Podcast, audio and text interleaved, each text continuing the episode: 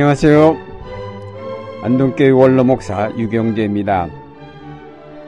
추수가 끝난 빈들에는 구경거리는 없지만 그 들녘에는 우리의 삶을 돌아보게 만드는 조용한 교훈이 있기에 한 번쯤은 복잡한 도시를 벗어나 조용히 빈 들녘에 나가보는 것도 유익할 것입니다. 텅 비어 있는 들판은 쓸쓸하게 느껴지기도 하고 어떻게 보면 허무하기도 합니다. 조금 전까지만 해도 황금물 결 치는 곡식들을 가슴 가득 안고 있던 들녘인데 지금은 그 모두가 사라지고 텅 빈 가슴만 남았습니다. 복작되던 자식들이 장성하여 다 떠나간 후 쓸쓸하게 남은 늙은 부부의 가슴이 아마도 이 빈들과 같지 않을까요? 그러나 그것은 너무 겉만 바라본 것입니다. 좀 더 깊이 살펴보면 그 들녘은 많은 것을 생산하여 사람들에게 풍성한 수확을 가져다 주었기에 그 사명을 다 마친 개선 장군처럼 만족하기 거기에 빈들로 휴식하고 있는 것입니다. 자식들을 떠나보내 쓸쓸하기는 하지만 그들이 열심히 살아가는 모습을 보면서 흐뭇해하는 늙은 부부의 마음과 같다고 하겠습니다. 빈들을 바라보노라면 그 욕심 없음에 저절로 고개가 숙여집니다. 많은 것을 생산하여 아낌없이 내어주면서 자기 공을 내세우거나 자기 것이라고 주장하지 않는 빈들의 욕심 없음에 우리는 저절로 부끄러워집니다. 우리는 자기를 내세우며 자기 공로 자랑하기에 바쁘며 자기 것 챙기기에 정신없는데 어쩌면 저 들녘은 그렇게도 여유가 있고 그렇게도 너그러우며 그렇게도 욕심이 없는지요. 모든 것을 내어주면서도 묵묵히 자기의 자리를 지키고 있는 저 들판은 정말로 위대한 어머니의 사랑과 그 너그러움을 생각나게 합니다. 그러나 빈들을 바라보고 있노라면 그 너무 욕심 없음에 안타깝기도 합니다. 그 풍성한 수확을 내어주었는데도 사람들은 거기에 만족하지 않고 그 땅을 갈아엎어 공장을 짓고 골프장을 만들며 혹은 아스팔트로 덮어버리고 그 위에 아파트 숲을 이루어 놓았습니다.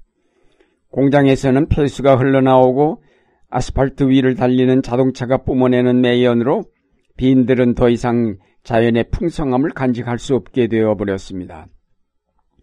여름에는 많은 물을 저장하여 홍수가 나지 않게 조절해주고 산소를 공급하여 공기를 정화시켜 주었고 그리고 풍성한 먹을거리를 주었던 들녘인데 이제는 공장과 아파트에 그 가슴을 내어주고 안타깝게 그 위에서 시들어가는 인간의 삶을 지켜볼 뿐입니다. 사랑으로 길러준 부모의 은공은 잊어버리고 그 가슴을 아프게 만드는 불효자식을 바라보는 어버이의 마음이 이와 같지 않을까요? 그래서 빈들녘에 서면 두려워지기도 합니다.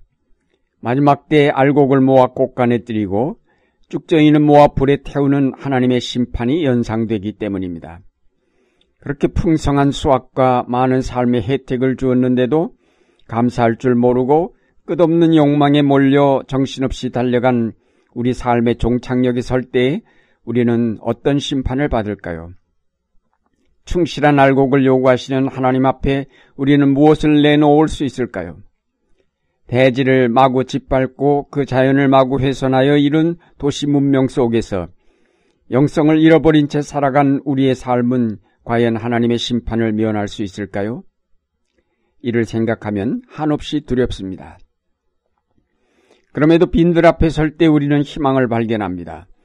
빈들은 열린 미래를 우리 앞에 약속해 주기 때문입니다.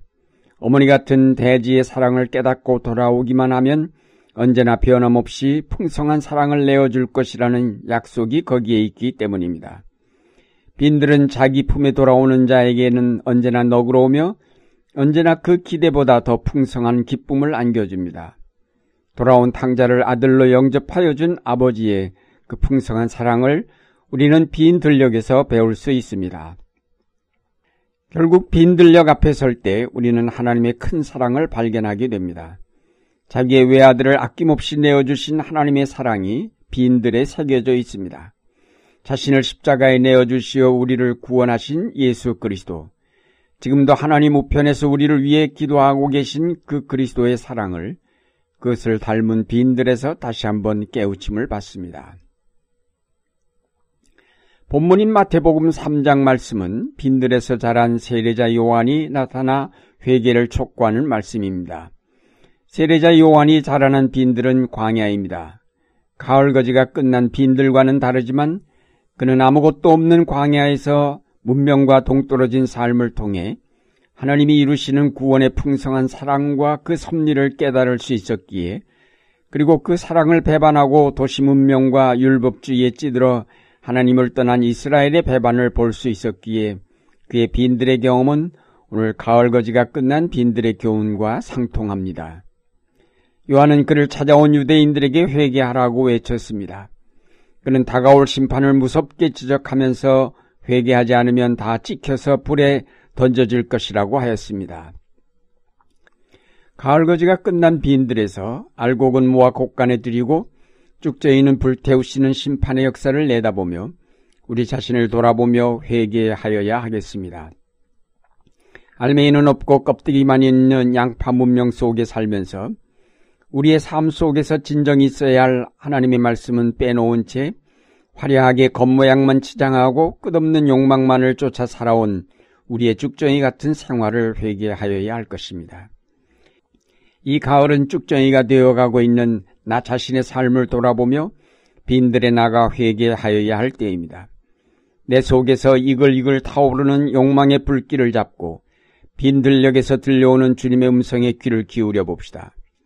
더 이상 그 욕망을 쫓아 나갔다가는 마침내 파멸의 불길 속에 던져질 수밖에 없다는 주님의 경고를 귀 기울여 듣고 이제는 다시 제자리에 돌아가 화려하게 치장했던 장신구들을 다 떼어놓고 내적 충실을 위해 기도하며 속 사람의 건강을 위해 영의 양식을 섭취하며 하나님 나라를 바라보며 준비하여야 할 때입니다.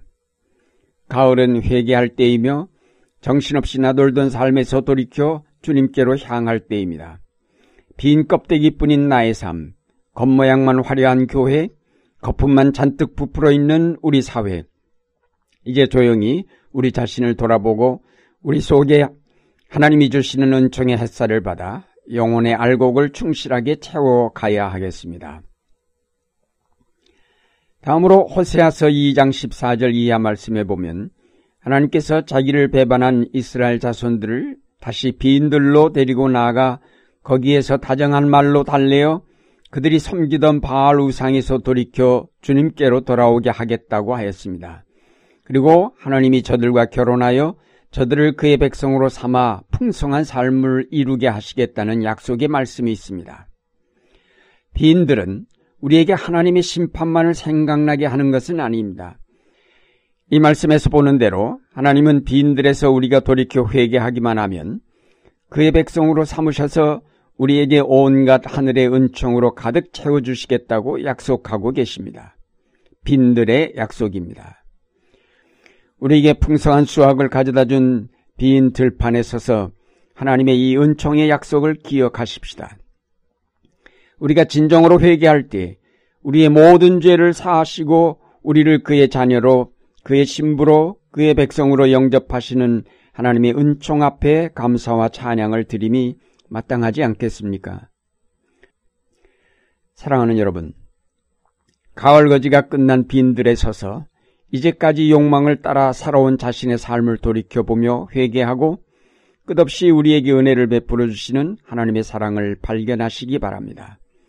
풍성한 미래를 우리에게 약속하시는 하나님의 음성을 들으시기를 바랍니다. 그리고 빈들처럼 우리도 겸손히 자신을 비우고 새로운 미래를 위해 거듭나기를 준비하여야 하겠습니다. 알곡은 모아 곡간에 들이고 쭉정이는 불에 던져 사르신다는 경고의 음성을 들으면서 마지막 남은 가을의 햇빛 아래서 우리의 영혼을 살찌우기 위해 기도하여야 하겠습니다.